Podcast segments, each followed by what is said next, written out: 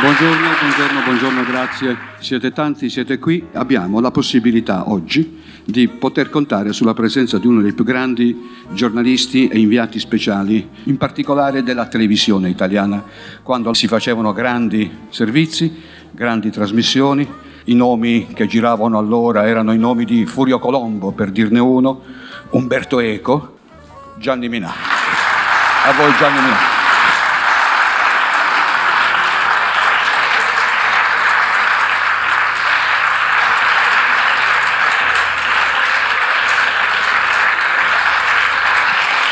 ringrazio.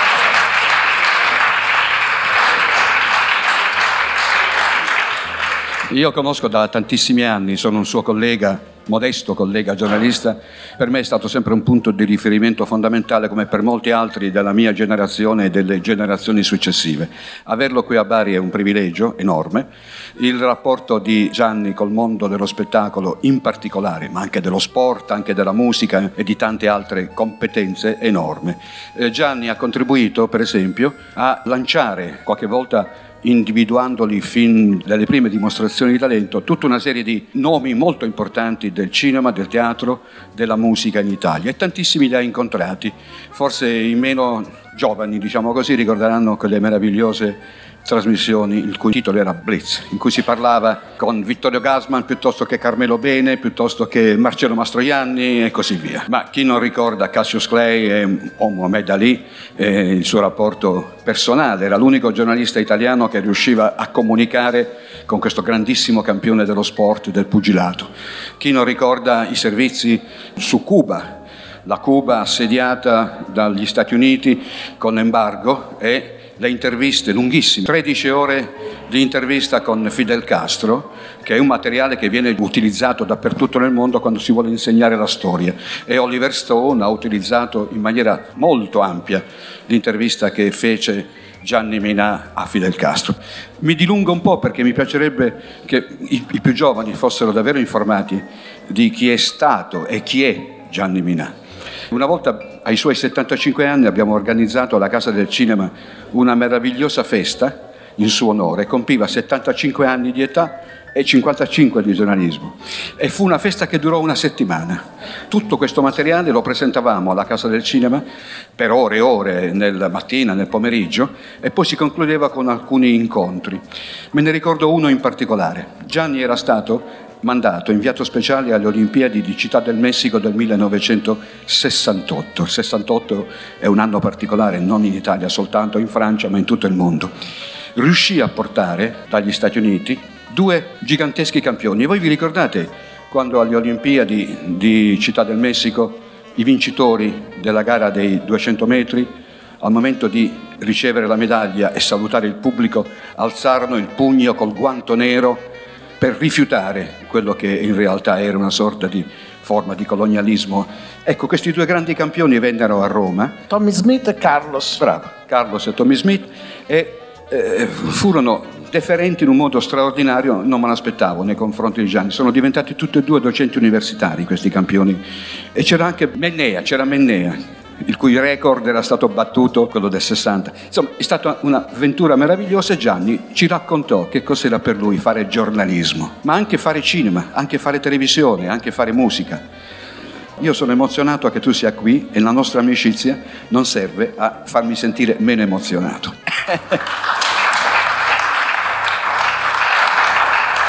Passo la parola a Franco e vi saluto. Grazie.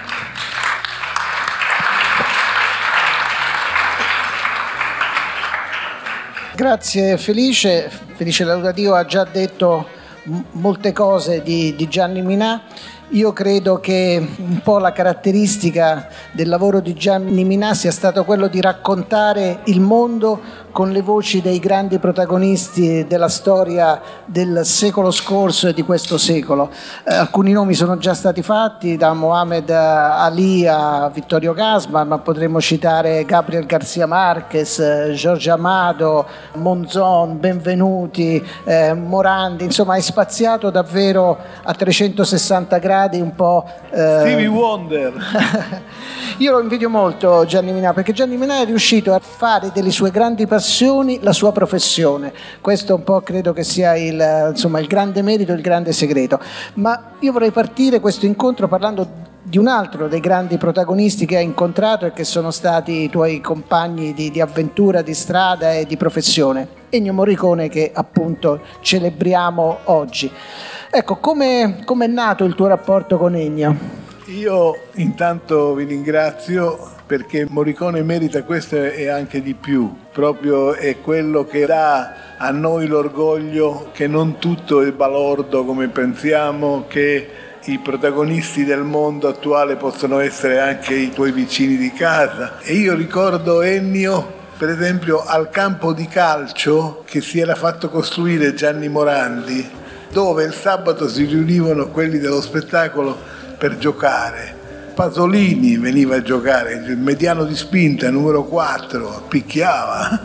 Mi ricordo che Morandi, Morandi entrava in campo per primo e usciva a notte fonda mi ricordo i brasiliani che erano, erano venuti via dal Brasile per la dittatura, Chico Buarque de Olanda, Tochigno e mi ricordo anche quelli che assistevano. Fra questi c'era Ennio che come Luis Bacalo Enriquez era l'arrangiatore di tutti dell'RCA dell'epoca, via Tiburtina chilometro 12 e che hanno fondato una nuova scuola della canzone d'autore, della canzone che segnalava l'inizio di una nuova genia di, di gente che si chiamava Gino Paoli o si chiamava così. E Ennio veniva, cioè non disertava i compagni, però non scendeva in campo. Quindi non l'avete mai visto in calzoncini no, corti? No, non lo so perché poi c'erano la scommessa eh, secondo te oggi Ennio, eh, Ennio eh, è un uomo di una generosità incredibile, sotto un carattere apparentemente eh, severo, duro. E quando io facevo Blitz, molte volte parlavo della nuova musica popolare italiana che ci ha reso anche rispettati nel mondo.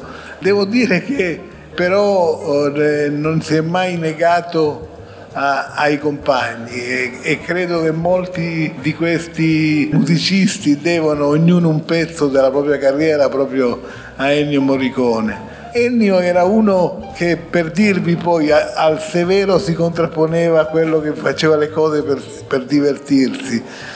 Io a quell'epoca incominciai la catena di domeniche di Blitz e chiedevo subito a Ennio, allora domenica vieni a darmi una mano, una spalla, perché poi io facevo tutte le trasmissioni quasi sempre per eh, simpatia amor dei e quindi ero anche eh, per la, la, tv concorrente che era quella di Pippo Baudo mettevo in piedi un, qualcosa che era solo di Ennio eh, e, e, lui veniva e lui però continuava a non venire alla trasmissione.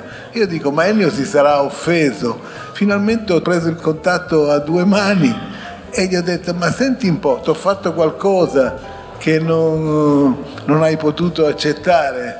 E, e lui fa, mi stupisco che tu mi faccia questa domanda. Io dico, ma cosa gli ho fatto? Finita questa partita io sono andato nuovo a prestarlo a dirgli spiegami, io ci tengo alla tua amicizia e lui mi fa ma tu sei un giornalista sportivo? No, anche sportivo, gli ho detto. E giornalista sportivo come sei, mi stupisco di te. Tutte le volte che gioco a Roma in casa io dovrei rimanere in casa per venire nella tua trasmissione, ma non lo farò mai. Eh, insomma, era una passione evidentemente insomma, fortissima. Lui alla fine mi ha costretto a ricordarsi di guardare il calendario se, se giocava la Roma per qualunque motivo a Roma. Questo è, se volete, un'amicizia fra copain, come dicono i francesi, ma vi dà il senso di come Ennio era capace a darsi agli amici e a aiutarli. Tutti gli arrangiamenti sono rimasti nella storia della musica popolare italiana, ha arricchito quelle canzoni e tutti volevano Ennio, volevano Ennio e venne a aiutarmi quando venne a trovarsi in studio Edoardo Vianello. Tutti siano debitori, quella generazione, a Ennio Morricone. Quasi tutti, quasi tutti. E, so, e poi? E, e, aiutò a far nascere la nuova scuola eh, della canzone Sono... italiana, che c'era solo, era nata fino a quel momento il piccolo gruppo in Liguria De André, certo, Tenco, Paoli. Tenco, Paoli.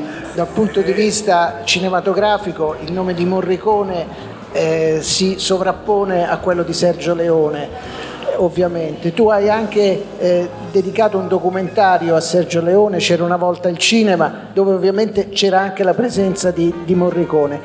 Ti volevo chiedere ancora prima degli aspetti, come dire, artistici, musicali, ecco, qual era il rapporto fra Sergio ed Ennio? Perché credo che loro si fossero conosciuti addirittura alla scuola elementare. Credo si erano conosciuti alla scalinata di Viale Glorioso, quando erano ragazzini che scivolavano giù da, su una specie di tavola che qualche volta per renderla più più scivolosa. Facevano la pipì e così gli permetteva di scendere meglio. Pigliava poi le legnate di, di suo padre, ma o di sua madre. Oggi c'è una targa proprio sul palazzo accanto a Viale Glorioso che ricorda Sergio Leone e che ricorda appunto la sua infanzia di bambino che giocava su quella scalinata. Sì, quel film documentario anche mi è rimasto nel cuore venne De Niro a fare il suo intervento, venne addirittura Clint Eastwood. Ora anche per me che frequentavo tutti questi artisti per professione, eh, era sempre una conquista avere nello studio qualcuno che non andava negli altri studi. Eh, Ennio in questo eh, fu generoso fino allo stremo quando facemmo la puntata brasiliana venne la mattina e rimase tutto il pomeriggio nello studio facendo l'assistente conduttore che ero io. Mi ricordo di questa sua passione per il calcio, ma mi ricordo anche che lui venne a Torella dei Lombardi, la città di nascita di, della famiglia Leone, e lui ritagliava un pezzettino di spazio per lui per aiutarmi a un colpo d'occhio, qualcosa a correggere, a, a andare avanti su qualcosa che non ricordavo, un po' come adesso, solo che allora ero molto più giovane.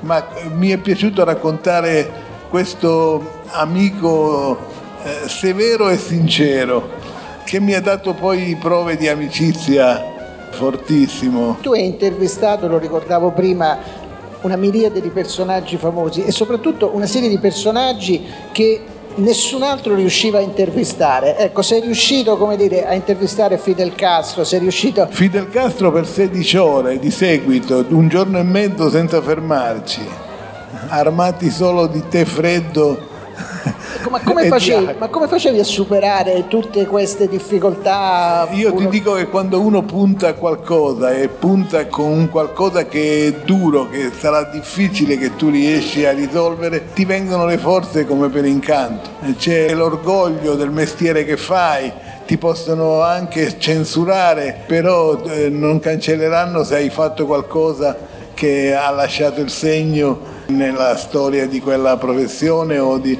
o, nella storia di un gruppo di persone come eravamo noi allora. Eh, ho, ho, interrotto parlandovi dei, delle riunioni che si facevano eh, a Mentana, a Mentana, a Mentana Lucio Dalla dormiva sotto una scala a chioccia, Cico Buarche era il fuoriclasse brasiliano, l'autore della banda era, ed era in esilio in Italia conoscevamo anche qualche cosa che non avremmo eh, conosciuto. No, ti volevo chiedere se c'è un personaggio che hai inseguito per tanto tempo e che però non sei riuscito, come dire, a calappiare. Forse uno c'è. Nelson Mandela. L'ho inseguito come può fare un marcatore con un eh, avversario che si sa che sa dribblare tutti e andare a, a punto Nelson Mandela era a Roma, andai a cercarlo. C'è un modo di parlare se vuoi ottenere delle cose, che impari se hai la fortuna che qualcuno te lo ha spiegato. A me me l'ha spiegato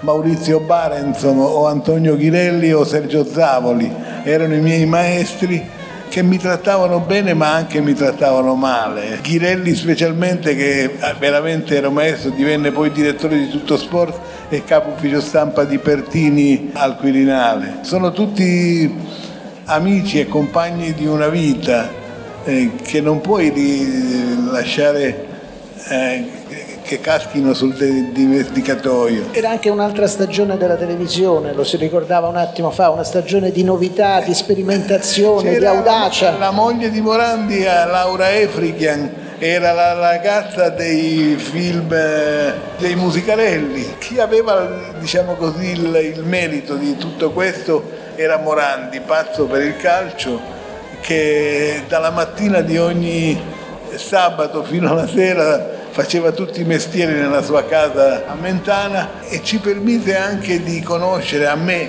di conoscere persone che solitamente sono difficili da abbordare. Io vi dico, lo dico ai colleghi più giovani, non si aggredisce nessuno, se si aggredisci non fai il documentario, perché quello si spaventa il tuo, eh, il tuo intervistato e non ti dirà mai niente di importante.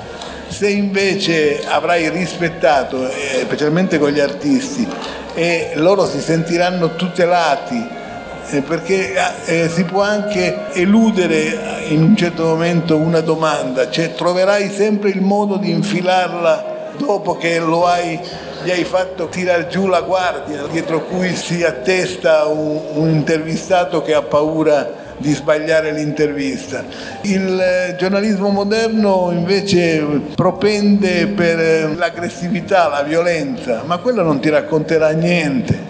Perché, eh, perché dovrebbe raccontarti qualcosa che lo amareggia, che lo, del quale si vergogna o del quale non ha potuto costruire un discorso completo per spiegare la famiglia, dove aveva fatto l'inizio della sua carriera e via dicendo. E a proposito di guardia, come dicevi un attimo fa, una persona che era sicuramente molto chiuso, molto in guardia all'inizio con te era Mohammed Ali. Lui ce l'aveva un po' con la società occidentale. Beh, era la società occidentale che ce l'aveva, che ce l'aveva con, con lui. lui. ecco, come, come, sei riuscito a entrare in quella guardia, a superare insomma quella, quella l'autore, diffidenza? L'autore di questo esploit si chiama Angelo Dandi che era l'allenatore all'angolo di Mohammed Ali per vent'anni e aveva anche militato nelle Black Panther, nelle Pantere Nere del, degli Stati Uniti, allora avevano molte cose da farsi perdonare dal mondo dei neri d'America e sempre dal mondo di chi non la pensasse come voleva il Presidente degli Stati Uniti in carica in quel momento, perché non è che gli Stati Uniti sono sempre stati il popolo che ci insegna la libertà e la democrazia, sono anche purtroppo eh, spesso i protagonisti di giochi scoperti come quello sul, attualmente sul Venezuela. Il Venezuela è una, è una situazione che interessa il, il, nuovo Presidente degli Stati Uniti, nuovo non più tanto adesso, eh, per, perché in tutto sta che gli Stati Uniti vogliono assicurarsi il petrolio, argenti- eh, petrolio venezuelano, ma questo è, è normale, lo si capisce da quello che succede giorno dopo giorno su questa storia, solo che bisogna vedere se hai il coraggio, la forza, la volontà di raccontarle, perché ci sono tanti modi per eludere qualcosa che contrattacchi e te la prendi con l'isola dei Caraibi perché ha un modo di governarsi che a te non piace. Fatene una ragione, cioè, è, è quello che puoi rispondere a chi ti dice questo. Questo è in questo momento il modo, la logica con cui risponde Cuba. Sta di fatto che il tempo passa e certamente Cuba non è più uno dei posti indigenti dove c'è una sola verità, no, non è così. E, e, e pensare che ci sono 70.000 medici americani, eh, cubani in giro per il mondo a curare nei paesi più poveri del mondo, ti fa sorgere qualche interrogativo eh, è facile anche accorgersene. Io sono stato le tre volte che tre papi sono andati a Cuba, è il paese dove più volte sono andati i papi in visita negli ultimi dieci anni. Allora non può essere come tu me la racconti, che quelli sono i cattivi e i buoni sono eh, certo. gli Stati Uniti.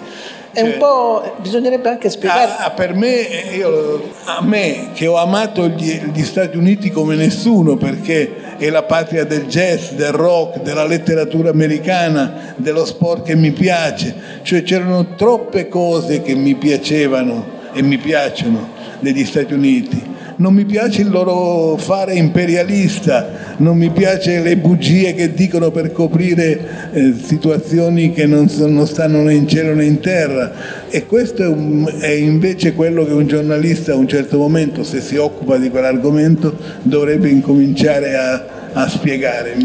E a proposito di spiegazioni, qual è la spiegazione del fatto che Cuba, nonostante 50 anni di embargo degli Stati Uniti, abbia comunque, sia riuscita comunque a sopravvivere, non sia crollata un'economia, un paese, un regime? Eh, sai, eh, la prima cosa che hanno fatto i cubani quando la rivoluzione ha vinto è stata quella di fondare l'istituto La Casas de las Americas, che in America Latina è il centro fondamentale di tutta la cultura che si è fatta, si fa e si farà a Cuba. Invece di di, di vendere l'anima, eh, chi ha avuto in mano eh, Cuba, pur rimanendo certamente un paese povero, ha saputo eh, salvare le cose fondamentali che, che, un essere umano ha quando, eh, quando eh, si presenta il problema di controbattere a, a, una, a una, realtà che è ingiusta. Eh, ancora adesso, anche con le nazioni più vicine agli Stati Uniti, eh, non si fa una riunione nel paese, ne, nelle tre Americhe se non si è chiesto il parere di Cuba. Cioè, perché eh, una cosa è la miseria e una cosa è la povertà. E, e se tu nel, al tuo paese eh, riesci a far conoscere eh, la povertà ma non la miseria, beh già hai vinto, infatti eh, non si parla più, come se tutto quello che si diceva su Cuba eh, fosse improvvisamente disciolto. Certo, Cuba è con le sue contraddizioni quello che era prima e quello che era dopo, però tutto quello che hai detto su questo paese eh, mi sono appassionato, sono andato, mi sono prodotto da solo tre documentari quando i tre, i tre diversi papi sono andati a, a, Cuba, volevo conoscerlo dalla parte cattolica. E ho, e ho, capito che lo stesso Papa attuale ha, ha ha avuto difficoltà, tant'è vero che ha detto va bene, io sono qua, se avete bisogno sono il Papa, sono qua, mi piacerebbe aiutare questi paesi, eh, eh il Venezuela, ma mi pare che questo questa speranza, questo tentativo non piace agli Stati Uniti eh, e mi dispiace perché è come se facessero male a qualcuno a cui vuoi bene. Senti, abbiamo parlato di aspetti anche politici, ideologici, torniamo un attimo invece allo sport. Tu hai seguito in particolare calcio, pugilato e atletica leggera, mi pare. Sono un po' queste le, le, le tue passioni sportive. C'è una preferenza, un ordine? C'è la precedenza che è il Torino, che è la mia squadra. Noi vecchietti eravamo per il Torino che vinceva cinque campionati di seguito prima che lo facesse la Juventus e qualcuno se lo deve ricordare dei Gabby? I, gobbi, I gobbi. Forse sarebbero stati anche di più senza Superga? Forse sarebbero stati anche di più. Eh, sì, sicuramente. Io ero all'oratorio dei Salesiani a Torino allora, quel giorno che è arrivata la notizia che era cascato l'aereo col Torino e, e mi misi a piangere, avevo, avevo, non avevo ancora dieci anni e, e, e devo dire eh, il Torino è stata una leggenda per tanti motivi, per come giocava, per quello che la, il destino gli ha riservato e con quale dignità il Torino ha sempre affrontato eh, la impossibilità, eh, salvo che in un campionato quello eh, di Sala, Pecci, Graziani, Zaccarelli, Pulici, quell'anno vincemmo, però l'anno dopo lo fecero vincere ai Geb. Va bene, queste sono eh, battute goliardiche. Senti, nel mondo del calcio chi sono i personaggi, i calciatori, gli allenatori che ti hanno, così, a cui sei più legato, che ti hanno più colpito? Ma mi ha colpito tutti quelli che fanno qualcosa al di sopra del normale. È chiaro che Maradona eh, in questo è maestro, che però eh, io ho avuto la fortuna di conoscere profondamente e ho capito che molte volte una persona non è come i giornalisti te la presentano. È quello per il quale mi sono sforzato di dare spiegazioni, anche se dare spiegazioni sulla natura o, o, o sui modi di essere di un altro essere umano non è così facile. Eh, però certamente essere il più grande giocatore del, di football mai nato è una cosa che può schiacciare eh, il ragazzo di Villa Fiorita eh, che è fuori classe sul campo e fragile nella vita. E non è che per questo che è un reietto perché è contraddittorio. E anche lì la prima intervista la feci per Repubblica con lui e da lì è cominciato un rapporto per il quale lui una volta a casa sua in Argentina erano arrivati i medici che lo curavano per il problema della dipendenza dalla cocaina. E, e lui mi fa filma, filma. E io lì ho, ho fatto i conti con me stesso. Ho il diritto io di rapinare la vita privata di una persona solo perché fa, gioca bene al calcio o perché così vorrebbero eh, i suoi avversari nel calcio? No, e allora ho preso le, le mie bagatelle e gli ho detto eh, eh, io vado un attimo fuori. Eh, no, no, Gianni, no, non, cioè, non c'è bisogno, non andare fuori. E io sono uscito lo stesso e so di aver fatto bene perché io sono, ero in quel caso un cronista sportivo e potevo dire tutte le cose che riguardavano il gioco del calcio non cercare di distruggere con un'intervista pseudo eh, sensazionale la vita di uno che ha, ha il, la responsabilità solo di essere il più bravo rispetto agli altri, cioè punto e basta. Senti, questo... E, e questo atteggiamento può sembrare moralista, ma io penso che il giornalista non ha la padronanza della vita degli altri.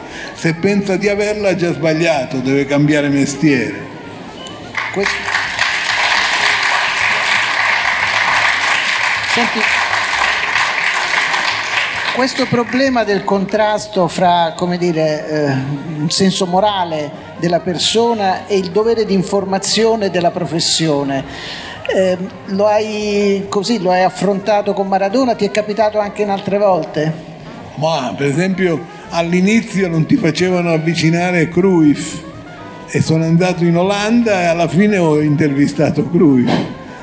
Eh, poi Cruyff è diventato l'inventore del calcio moderno e, e quando andavo in Spagna, a Barcellona più che altro, che lui era, giocava nel Barcellona, e, era sempre qualcosa di nuovo e di interessante, molto fine intellettualmente, ha inventato chi è appassionato sa che il possesso del campo eh, è un problema che bastano tre che controllino questo e, e, e tu puoi vincere quello che non avresti mai vinto. Eh, né devi esagerare e pensare che i numeri, ora giocano tutti con i numeri gli allenatori, no? il 3-4-4, sembra che chiamino al telefono sempre qualcuno. Eh, eh, io penso che se tu hai i giocatori fondamentali, i tre ruoli, tu puoi competere per il, lo scudetto in Italia. ma non è vero che con la matematica eh, tu risolvi i problemi se invece di buoni giocatori hai dei giocatori modesti. Dicevi prima a proposito di Maradona, un campione sul campo di calcio, un uomo fragile nella vita privata e quotidiana. In fondo è un po' anche quello che è successo a Mennea, no? un altro personaggio che tu hai frequentato a lungo. Mennea eh, aveva un, un pregio che nessuno gli potrà mai levare, la sincerità e la forza di dire in faccia quello che, che pensa. Non si ama mai quello che ti dice le cose in faccia, o poche volte. E invece eh, vi giuro, nelle, sono ormai una persona anziana, se tu sei in grado di dire la verità o la tua verità, sì, c'è il confronto pronto e hai risolto il problema della, di capirsi. Eh, Pietro aveva un problema con la federazione e con il CONI eh, perché c'era la brutta abitudine, ora un po' meno, che eh, chi, chi vinceva medaglie che davano grande prestigio e orgoglio eh, al popolo italiano e in realtà poi avevano un grazie molto striminzito eh, dalle varie federazioni. E lui combatteva da solo la, la realtà che lui che Mennea insieme a Sara Simeoni il calcio, lo sport italiano era tutto lì. Senza quei due non avremmo avuto niente allora bisognerebbe, sarebbe giusto ora lo fa un pochino che chi si occupa dell'amministrazione sì, delle federazioni, delle federazioni eh, si, si, guardasse un attimo in faccia e poi dica che cosa è il giusto e l'ingiusto del, del gioco del calcio. Ma Mennea ha pagato un prezzo, però nel frattempo ha stabilito il nuovo record del mondo dei 200 metri, 1972 battuto solamente da poco, dopo una ventina d'anni. Eh, eh, I suoi avversari erano i grandi atleti neri americani eh, allenati e, eh, formati allora da, dalle eh, università, dalle, da, dalle, dai college. Dai college. Eh, eh, io ho sentito di dovergli eh, dare una spalla, nel senso che non poteva essere che soltanto, soltanto chi, chi diceva di comandare avesse il diritto di dire qual era la verità, si poteva e si doveva anche contestare. E lo sport professionistico è uno di questi esempi di, per cui si è scatenato il fenomeno doping, ci sono morti degli atleti, qualcuno ci ha rimesso la vita come Pantani, tutto questo perché lo sport era diventato, è diventato una, una cosa di proprietà quasi. Senti, abbiamo toccato la politica, abbiamo toccato lo sport. Eh c'è un altro argomento che non abbiamo ancora sfiorato, che è quello della grande letteratura latinoamericana, perché tu sei stato eh, intimo, amico, conoscente di Gabriel García Márquez, di Gabo. di Gabo. Ecco, un altro personaggio, mi pare che lui abbia anche scritto delle prefazioni ai tuoi libri. Io ho avuto l'onore di avere amici come Gabbo che mi facevano il prologo di un libro mio che come capite il confronto non valeva nulla, però era amico. E e c'è quella fotografia che ora gira in, che, che, è una cena da Checco il carrettiere dove c'è Mohamed Ali, eh, Sergio Leone, eh, eh, Robert De Niro e Gabriel García Marquez. Questa era la formazione che, che, che Checco il carrettiere è morto, credo, ma la figlia, eh, ma la figlia ricorda quella notte come una notte di magia. Improvvisamente qualcuno ha inventato di riunire per mangiarsi due fettuccine da che col carrettiere. mi è capitato di, di, di scioglierla io questa palla, eh, perché ero quello che conosceva eh, più o meno quello che si poteva fare in un ristorante dove non ti saltava addosso qualcuno. E, e Era durante la lavorazione di C'era una volta in America. C'era una volta in America che è stata il, il capolavoro di Ennio.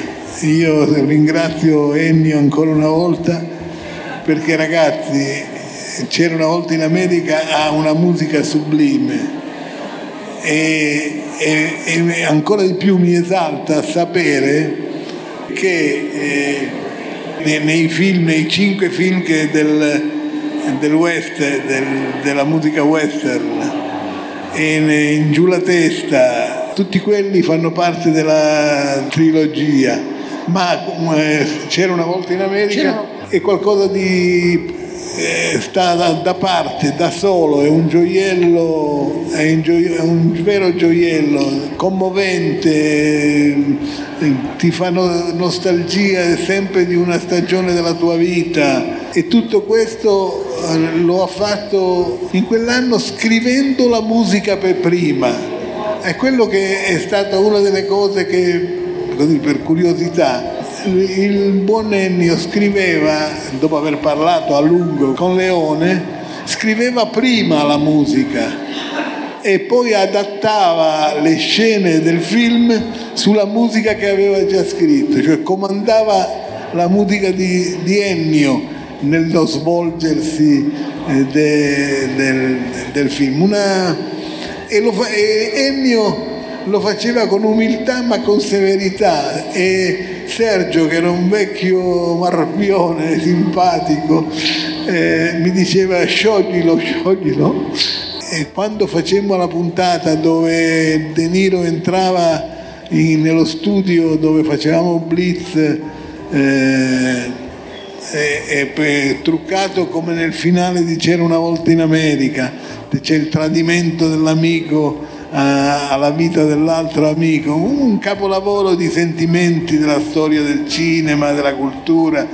Eh, e anche lì Ennio pretese che valessero prima di tutto, importante prima di tutto era scrivere la musica e poi spiegarla a, a Leone che magari potesse spiegare se voleva aggiungere qualcosa, ma non tanto. Eh, certo anche eh, quando lo riesci a sapere dopo, tu dici ma qui erano magi, cioè, quello scriveva la musica prima e lui adattava.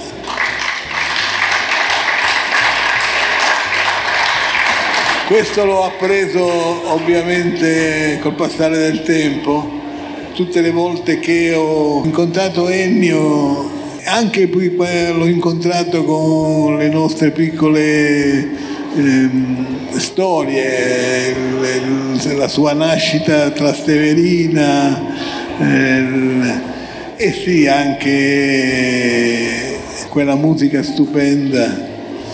E un'altra cosa che mi ricorda questo incontro con voi è ricordare che quando lui con la generosità che lo contrastingueva, venne con l'orchestra Roma Sinfonietta a Torella dei Lombardi, eh, che è il paese natale dei Leone. dei Leone, fece una lezione, mia moglie si ricorda ovviamente più di me,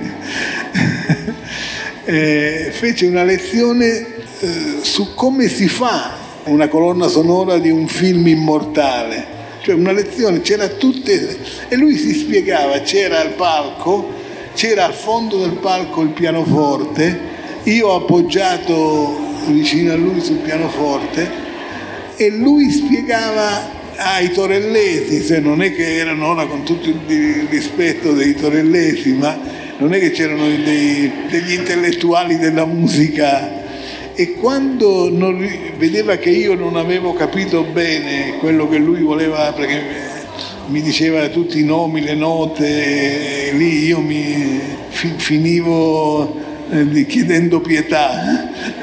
E quando lui capiva che io non avevo capito, scendeva, si metteva al pianoforte, che lui dice io lo suono malissimo il pianoforte, e incominciava a, a crescere con questa musica. Io sapevo che a un certo punto l'avremmo coinvolto perché lui quella cosa te la doveva spiegare, se non te lo poteva spiegare non riusciva a farlo con le, con le parole, la faceva con, con, il pianoforte.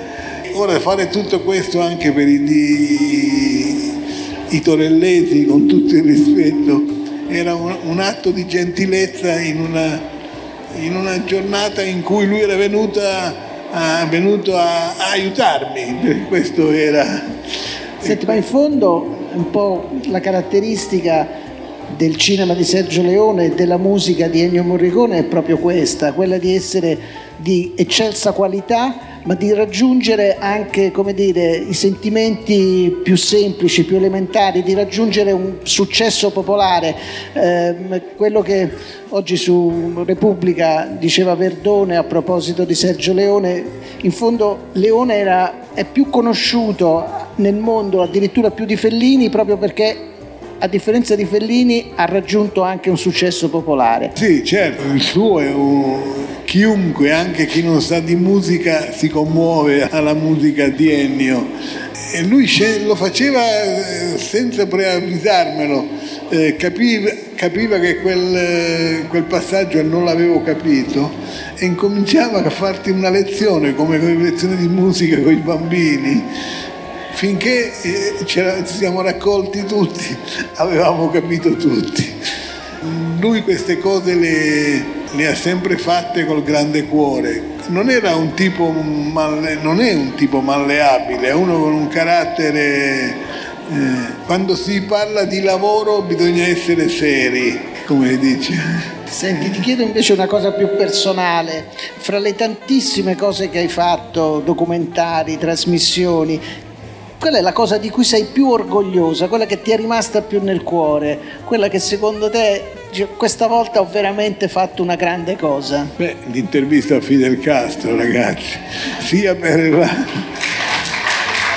sfido qualunque, perché si può dire quello che vuoi, però è, è sicuramente un protagonista della storia del nostro tempo, Fidel Castro, ti piaccia o no. E poi la, la cultura di quest'uomo, eh, il tipico intellettuale drastico che la verità è, è solo quella che lui professa, però che lo spiegava nei minimi particolari. Eh, c'è, c'è, parlava qualcuno che sapeva, che aveva fatto il liceo dai gesuiti, che aveva fatto la, la rivoluzione eh, a Cuba e aveva incominciato quella, quel viaggio che avrebbe portato l'America Latina comunque a far conoscere qualcosa che solitamente si tenta di non far conoscere. Tutto è nato per caso. Io come tutti i giornalisti testardi eh, ogni anno andavo a portare la richiesta per avere un'intervista dal comandante Fidel Castro e la portavo all'ambasciatore dell'epoca e però non succedeva niente.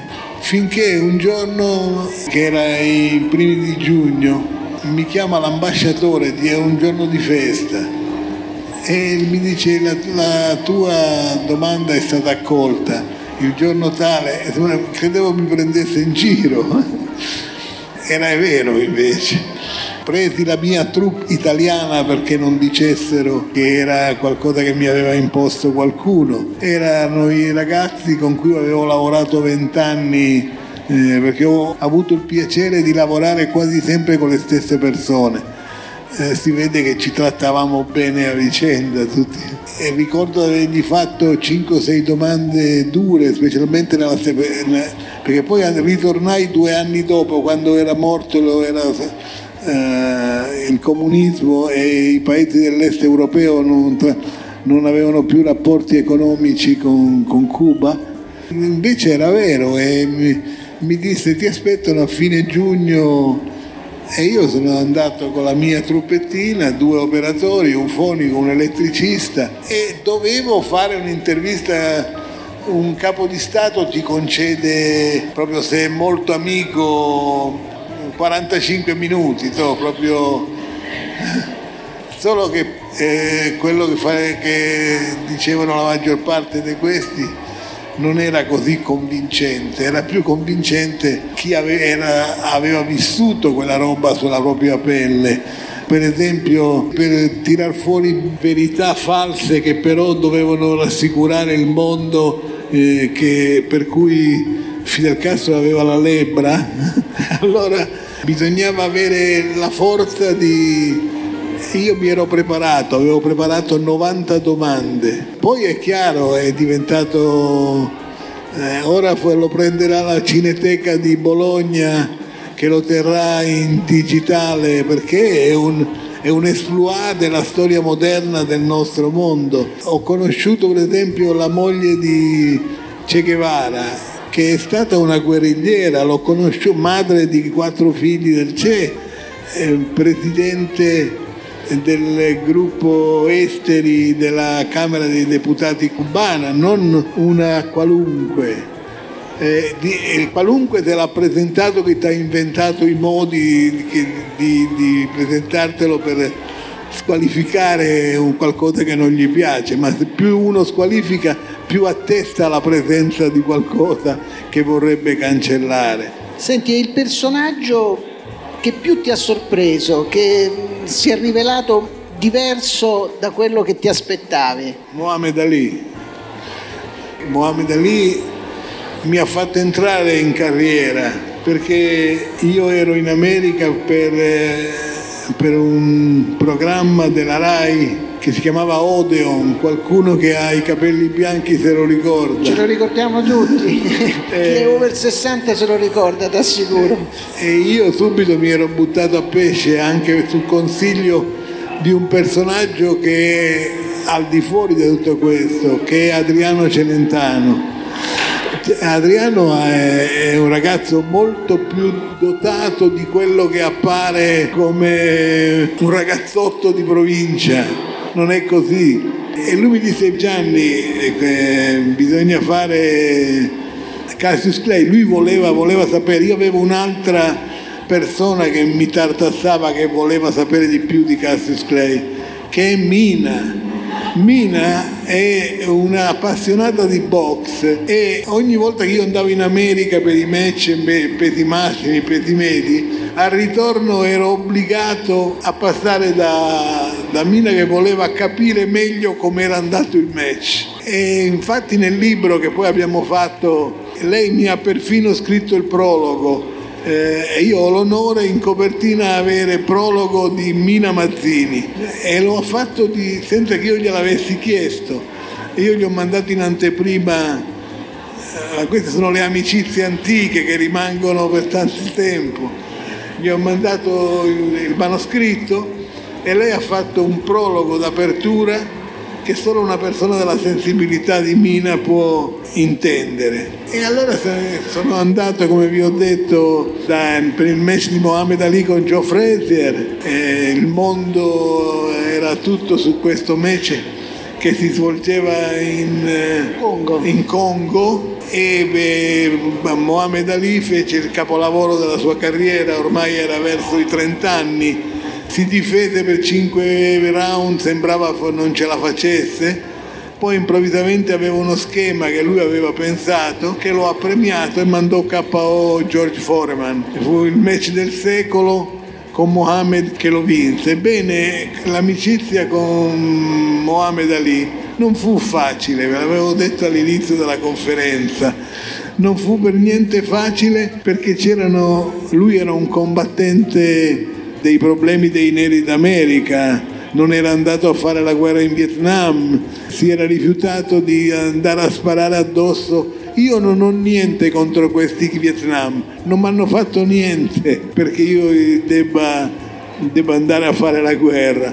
Un pugile che parla così non è un, una persona banale e, e io chiedi di intervistarlo Purtroppo lui aveva anche qualche pregiudizio, nel senso che era diffidente di persone come noi che venivano dall'Occidente e volevano fare i maestrini spiegare tutto, loro sapevano tutto. L'intervista era stata da subito molto difficile e anche onestamente mal diretta da me, non, non, non avevo quagliato. Eh, lui era sicuramente più esperto di me di come si parlava con un grande campione di pugilato. Era scostante. Finisce l'intervista, io avevo un interprete che mi aiutava perché era l'inizio della mia carriera, il mio inglese era ridicolo. mi avevano fatto studiare francese che non mi è mai servito. Però alla fine dell'intervista... alla fine dell'intervista mi venne vicino e mi disse non ti è piaciuta l'intervista, eh, man? e io ho detto no. E avevo dietro di lui Angelo Dandi che mi strizzava l'occhio. Eh, ora vi racconto di due minuti chi è, chi è, Angelo, chi è stato Angelo Dandi. E, insomma, lui fa, sai, io credevo che tu fossi uno di quei giornalisti bianchi che pensano sempre di dettare la vita alle persone, che loro sanno tutto e noi non sappiamo niente. Noi sappiamo quello che dobbiamo fare. Cioè che improvvisamente il pugile mi parlasse con questa eh, severità, con questa durezza. Dice però tu devi essere una persona abbastanza onesta, onesta. Dice per cui vedrai in futuro qualche volta forse la faremo un'altra intervista. E ne avete fatte? Ne abbiamo fatte tantissime. Bene, noi per questioni di tempo dobbiamo chiudere questo incontro con Gianni Minà. Lo ringraziamo. Della... Ragazzi, eh, ce l'ho fatta!